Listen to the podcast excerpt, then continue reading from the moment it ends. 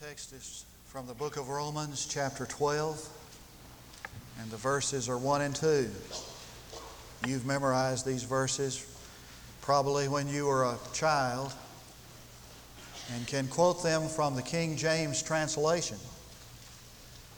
But I'm reading them this morning from the New American Standard, so you follow along with me. From Romans chapter 12, verses 1 and 2. I urge you, therefore, brethren, by the mercies of God, to present your bodies a living and holy sacrifice, acceptable to God, which is your spiritual service of worship. And do not be conformed to this world, but be ye transformed by the renewing of your mind, that you may prove what the will of God is that which is good and acceptable and perfect. A young seminary student stayed behind one day the class after class had been dismissed to ask his professor a question. The question was, how does one find the will of God? I think he was expressing, verbalizing a concern that many of us have. How, do one, how does one find the will of God? Now, before I give you the answer that the professor gave his student, I think we need to define the term, the will of God. Probably we're united in our conception that the will of God is something you find once and for all that relates to your vocation. And there is an element of truth in that. Indeed, the will of God is discovering the vocation that God has for you in life. But we have a very limited view of the will of God if that's our only conception of what the will of God is. Now, I submit that he was talking here about the day by day, the daily affairs the monotonous affairs, if you will, when he talks about the will of God. And he says, You can prove that the will of God is good and acceptable and perfect. And I think those three words really are a description of the will of God. As a matter of fact, the New American Standard captures that idea and says that we may prove what the will of God is. That is good and acceptable and perfect, and it describes the will of God. The word good means intrinsically good, good within itself, beneficial. The word acceptable means well pleasing. And I think that it does not just mean that when you find the will of God, it is pleasing to you, but it is pleasing to God this will, when we do what He wants us to do, or when we make the right choices, it pleases Him so that it is pleasing to God. The word perfect means mature.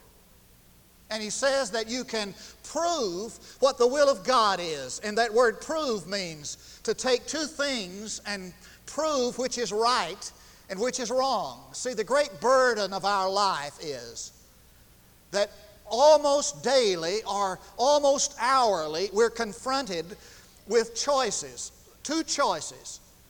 And it's, a difficult, it's difficult for us to sometimes really know which choice is beneficial and which choice pleases God and which choice is what a mature Christian would choose. And, and he says, You can know that, make that choice which is pleasing to God, which is beneficial both to you and God, and which is the choice a mature Christian would make. Now, let's go back to the question the young theologian asked How does one find the will of God? And the professor answered, You don't. Because the will of God is not lost. Most of us think that the will of God is like finding the will of God is like some gigantic Easter egg hunt. And I know that there is something that God is pleased with. and there is something that a mature Christian should do, and there is something that's beneficial, and I need to search and find it. Listen to me carefully. The responsibility this morning, it is not my responsibility to find the will of God. It is God's responsibility to reveal His will to me. The will of God is not determined by consideration, it's determined, determined by revelation. Now, suppose that your child came to you. You called your child to you today and you said, Now, I want you to do something. I'm going to give you something to do. And if you don't do it, I'm going to punish you. I'm going to come down hard on you. If you don't do what I'm going to ask you to do, if you don't do what I want you to do, you're going to suffer for it. He says, Okay, great, I'll do it. I don't want to suffer. What is it? He says, You say, I'm not going to tell you. I've got something for you to do. And if you don't do it, you're going to suffer for it. What is it? I'm not going to tell you. It's up to you to find out what I want you to do. It's up to you to search and find out what I want you to do. Well, that, wouldn't that be ridiculous? That's exactly the concept we have of the will of God. God has something for us to do, and if I don't do it, I'll suffer the consequences. And I got to find out by some gigantic search what that will of God is. It's not my responsibility to find the will of God, it is God's responsibility to reveal His will to me. Now that leads us to the big problem, to the real problem. Would I know the will of God if I saw it?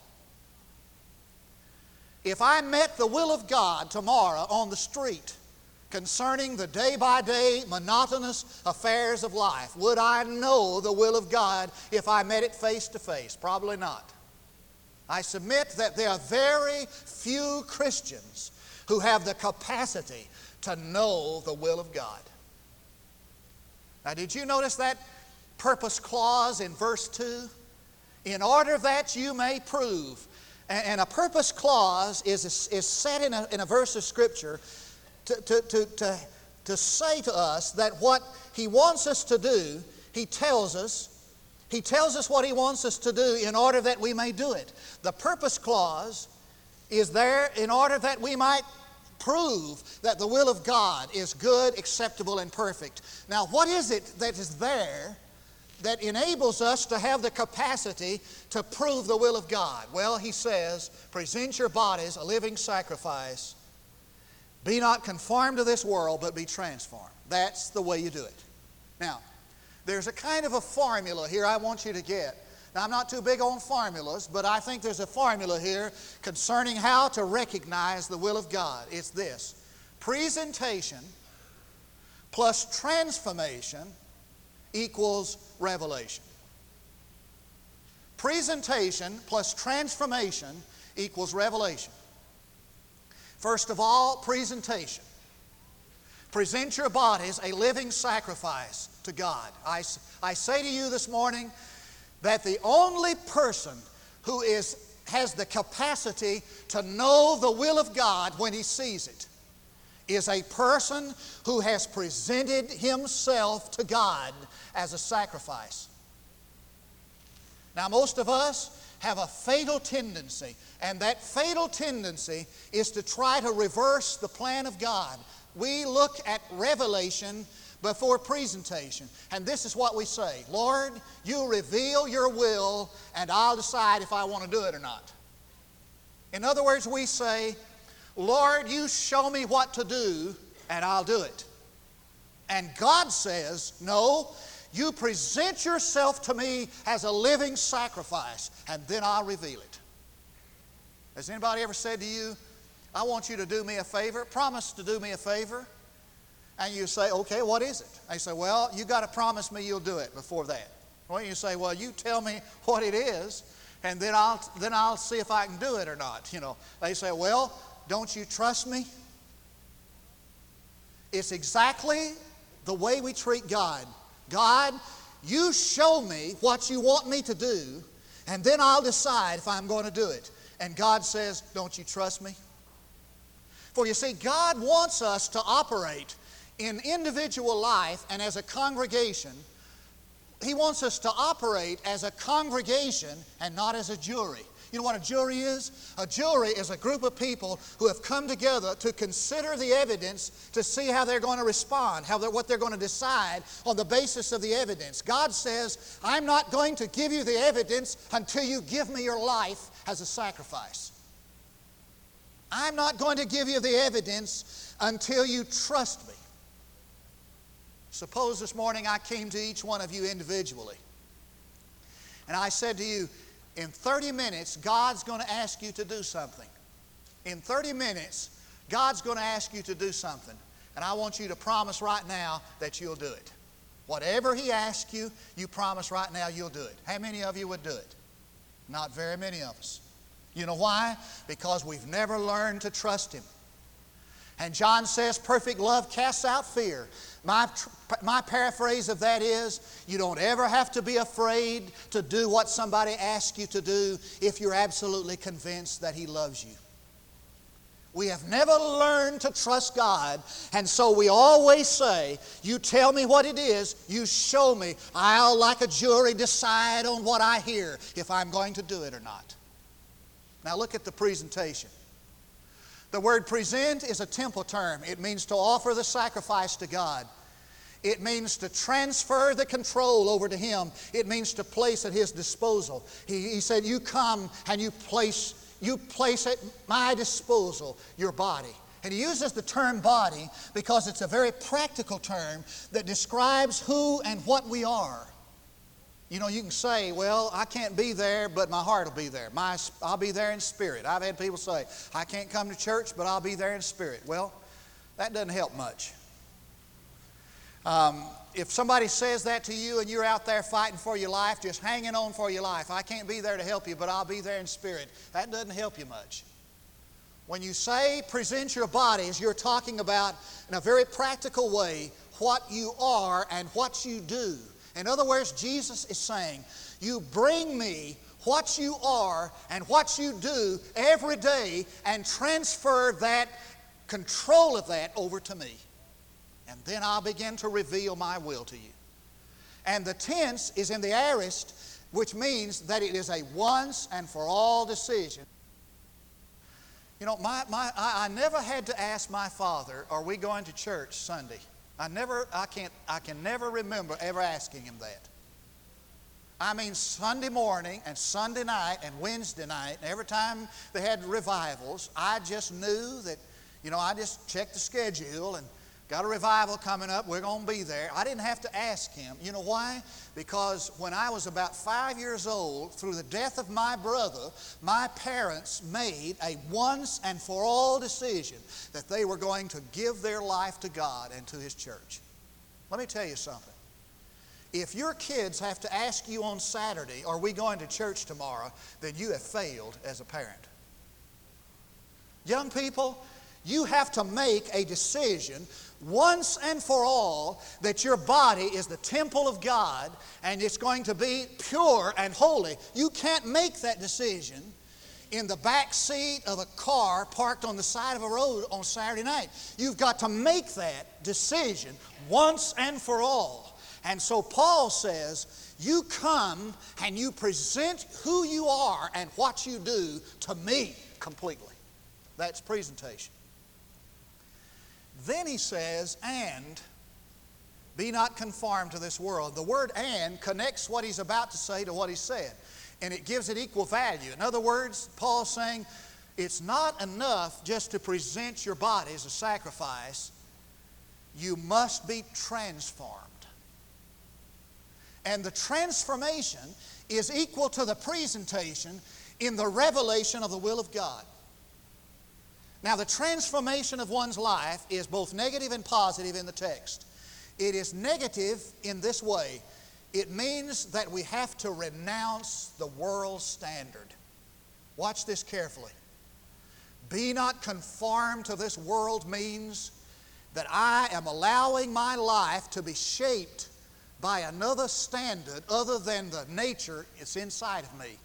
It means that I am patterning, patterning my life after a worldly standard, and this worldly standard is really not representative of who I am.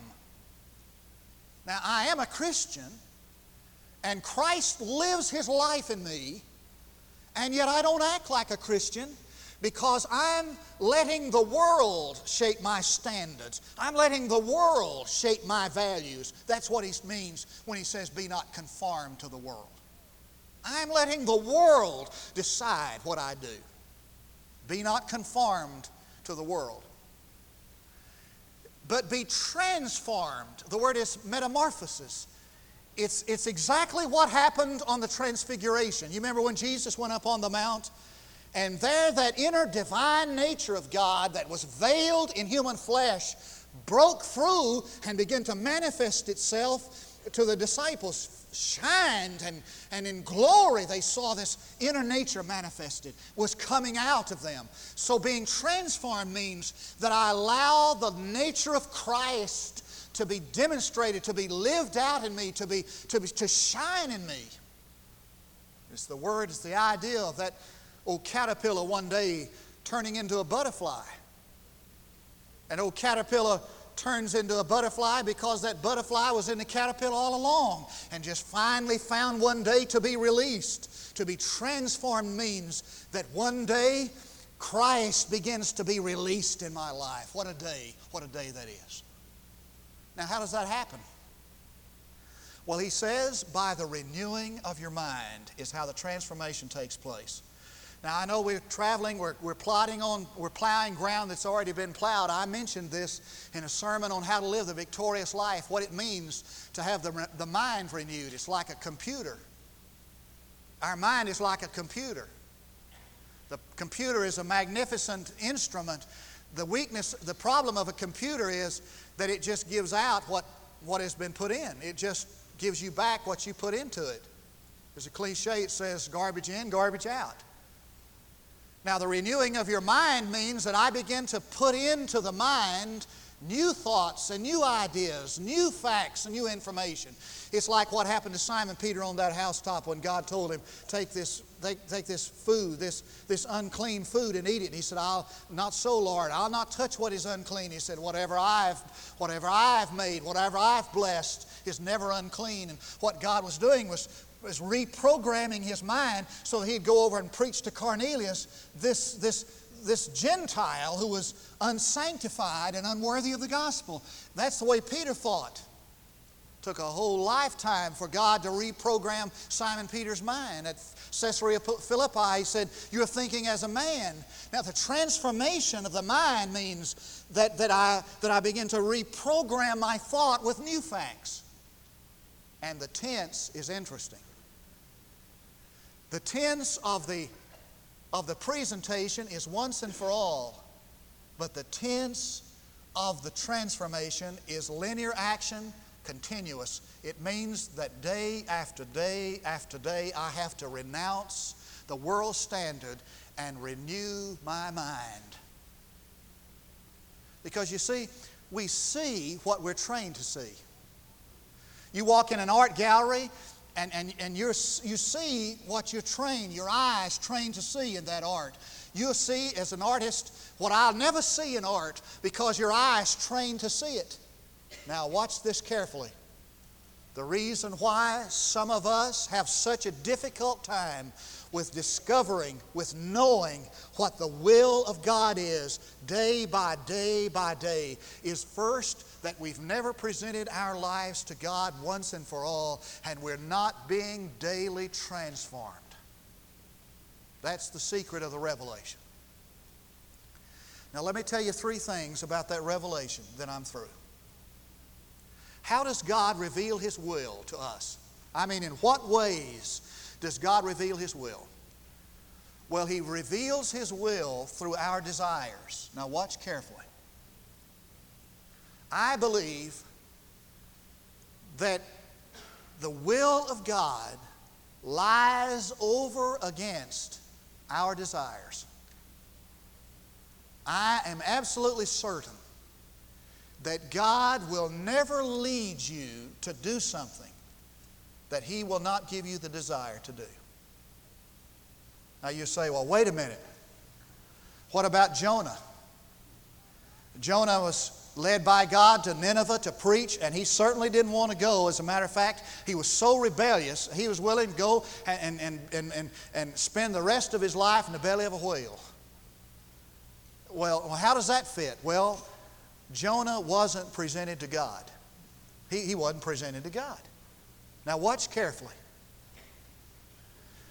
If you present your life to God once and for all, some of you say, Well, I think I have. I, I don't know.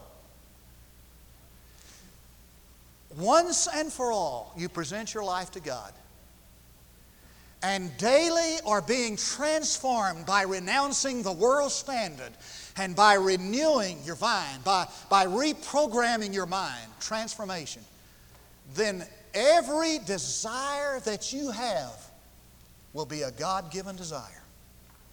Every desire.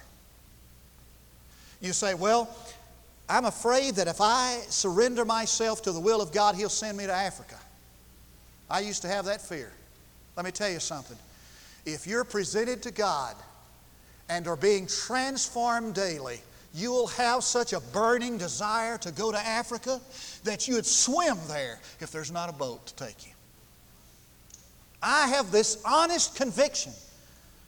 We have such a distorted concept of God. We think that if, if, if I want to do this, it must not be from God, it must be of the flesh. We have this distorted concept that, that anything I want to do must be my choice, not God's. I have this deep conviction that if I'm presented to God once and for all, and I'm living the transformed life, that every desire that I have is God given. So, do you have a desire? How can I know the will of God? Do you have a desire to do this? That leads us to the second. Is there an opportunity to do it? Is there an opportunity? Some people have a desire, never have the opportunity.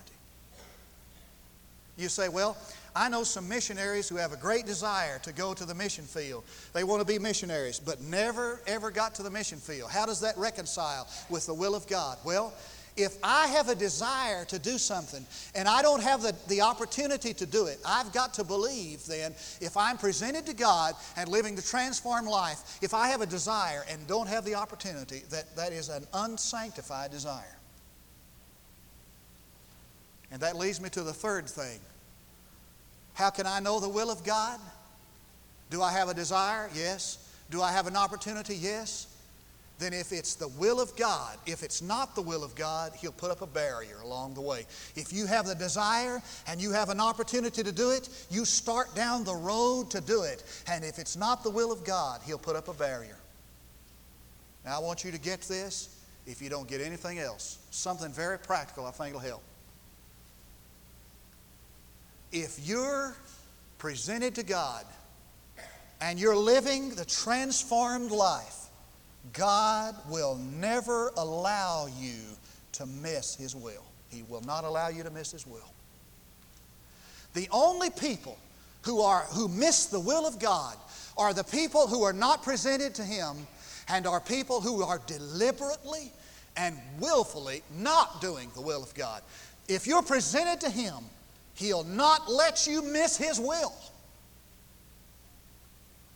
So you start down that road to do what God, you feel God leading you to do. And if it's not His will, He'll put a barrier up. Sometimes that barrier is physical. There are a lot of things I'd like to do that I'm not physically able to do. Sometimes that will, sometimes that barrier is material.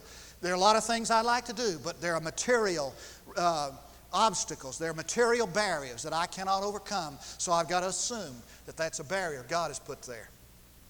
Sometimes those barriers are spiritual. Listen to me. Colossians 3:15 says,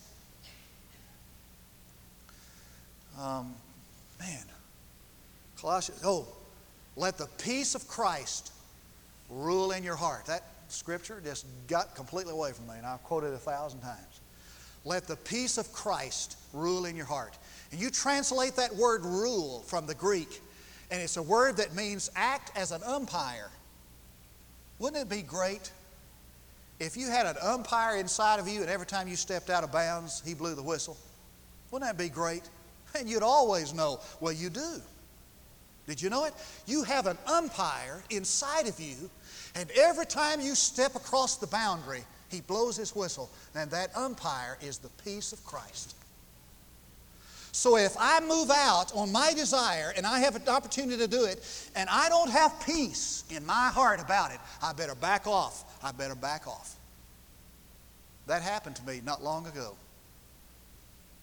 I had made a decision that involved some things that relates to my mother's estate. I had made a decision what I was going to do, but I had not found peace in it. And I decided I was going to do this and I started out, I got out of my office, I started out to, to, the, to the bank to do it. And halfway over there is when it, I was walking right over here at the corner of the bank. I, halfway over there, I was just, I was just overwhelmed by the fact that, that I shouldn't do it this way. I shouldn't do it this way. And so I came back into my office and I, I got out on my knees right there at my desk. I said, Lord, I've prayed about this and I feel that what I'm doing is the right thing and I know that I want to do it this way, but I can't find peace. And so I'm not going to do it this way. That's a true story.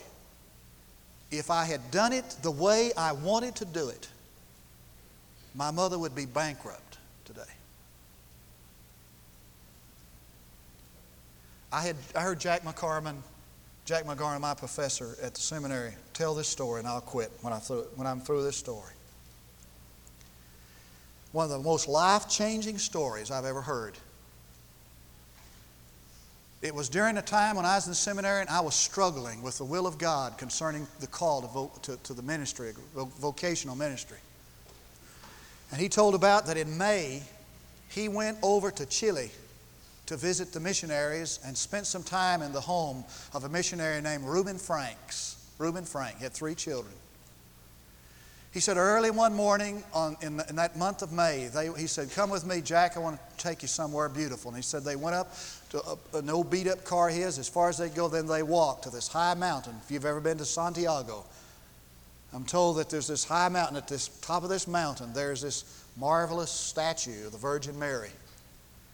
And down in the valley, down below, people can look up every day and see that statue of the Virgin Mary. And he said that we were standing there, and he said, Reuben Frank told me, he said, God led me to this nation. Jack, down there in that valley, there are too many people, two million people that have never heard of Jesus. And I've come to tell them about Christ. He said they prayed. Early in the morning, he said, I don't know how long we prayed, but said, when I when we raised up our heads from prayer, said the sun was just coming over the snow capped Andes Mountains. That was in May. In June, Reuben Frank went to his annual checkup that missionaries have to have, and the doctor found something that caused him to send him back to America immediately. That was in June. When he got back to the United States, he went through a series, a battery of tests, and found that he had a malignant cancer, malignant tumor. That was in July on the 9th of August, Reuben Franks was dead. Just before his death, he wrote Jack McGarman a letter. The letter said something like this I've got in my office. It said, Jack, you remember that day we stood out on the mountain and claimed Santiago, Chile for Christ? Firmly convinced that this is the will of God for my life. And he said, Now I'm lying in a hospital bed in the United States thousands of miles removed from where I thought was God's will for me. And I'm dying of cancer. And he said, Jack, I'm convinced that in May, God's will for me was to be in Santiago, Chile. On August the 1st of this year, I'm convinced that it's the will of God for me to be here. And he said, I have tested the will of God day after day after day. And I have found that the will of God is beneficial, is pleasing to Him, and is what a mature Christian ought to do. Would you pray with me? Father, we're confronted with two choices today. The choice choices that confront and that, that, that encounter us are choices that involve what is beneficial, pleasing to you and to us. What is a mature decision. I pray this morning that in this place, each one of us would do your will. Because I pray in Jesus' name. Now, for some of you this morning, the will of God is in His Word, is plain and simple. His will for you is that you give your heart and life to Him, publicly declare your faith, and be baptized. That's His will for you. That never changes. That's in His Word. You don't have to worry about that. His will for you is that you give your heart and life to Him in salvation. Repent of your sin. Come forward publicly and be baptized. There are some of us here this morning who, who do not have the capacity to know the will of God, and so we're just kind of lost out there. You've never presented yourself to God once and for all. Between Knox City, Texas, and O'Brien, Texas, two little towns in West Texas, when I was a senior in high school, I'd already saved. I was riding along my little 48 Chevrolet, Margaret with me. Now, we were talking about some of the things that, that I thought was so cool and I was involved in. And we, discussing and talking together, decided that's not what we either, either one of us wanted. And I made a decision once and for all to give my life to Christ. Motoring along there, I could take you to the very spot. I made a once and for all decision to give my life to Christ. I didn't know where that was going to lead me, but I did it. Some of you have never made that once for all decision. You're just weak after, like a roller coaster. You may want to come this morning to say, I want to present myself to God once and for all. And I want to begin to live the transformed life.